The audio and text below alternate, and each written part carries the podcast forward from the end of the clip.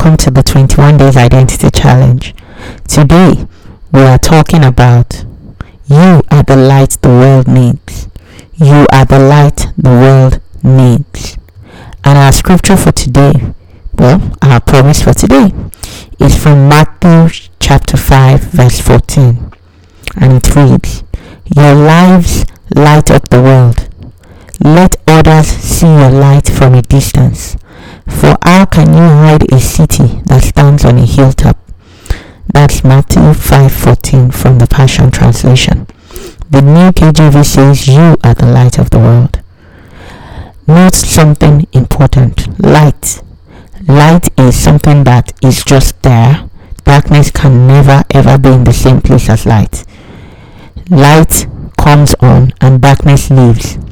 Light does not struggle to be light. Light is just light. And the world, that's the other part of that sentence. The world. The world, not the church. The world. You are the light of the world. Where you live, where you work, among your friends, your social gatherings, the roads, the streets, events, office, everywhere, even church inclusive. You are the light of the world. How have you been shining lately? How has your life been reflecting to the world? How have you been glorifying God with your life? If you look at this verse very well, it says your life's light of the world. Let others see your light from a distance. When people see you, do they see Jesus? When people see you, do they see God? Are you light trying to hide in darkness? That shouldn't be. From afar, people should know who you are.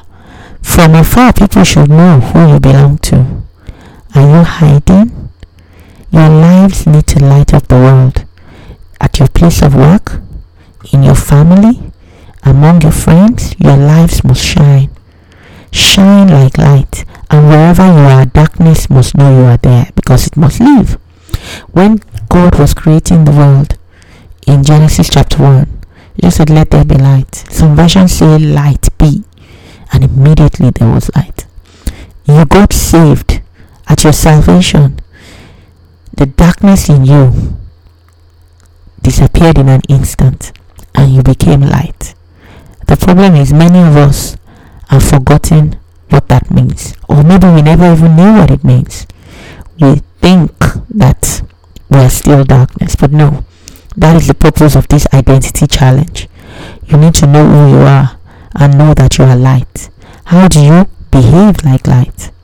You show forth the characters of Jesus, the characteristics of Jesus in your life. You are kind, you are powerful, you enter difficult situations and you turn it around. You have divine wisdom, you have divine wisdom. Wisdom and revelation are your normal everyday life. You bring solutions to places where it looked impossible. You are light. Today I'm speaking to myself. I don't know who you are. Funke, Yinka, Amaka. You are light. You are light. You are light.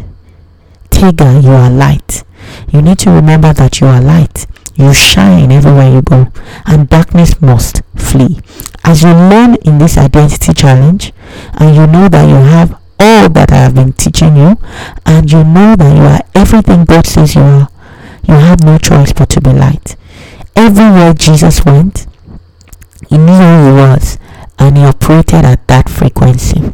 So my question to you is this: do you realize that you are light? Do you realize that you are light? Do you know who you are? Do you walk in the understanding of who you are? So this is my challenge to you today. Let your lives light up the world. Take the mountains for Jesus.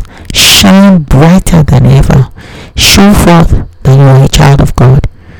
Let it be that everywhere you go, the powerful manifest presence of God goes with you and everybody can see it.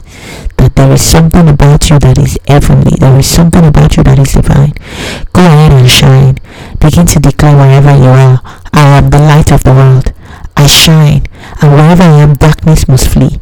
And because I am light, darkness Darkness leaves my body. Darkness leaves my home. Darkness leaves my family. And yet today, okay, yesterday, I got a testimony about a lady that I prayed with her mom. I don't know if you're hearing me. I'm so thankful for this testimony. I'm so grateful to God that sickness had to leave, darkness had to leave the body of your mom. I am so thankful because you are light. I am light and you are light.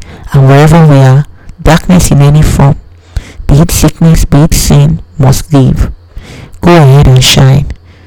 Jesus loves you, and your life must glorify God. Thank you for joining me again today, and I'll see you again tomorrow.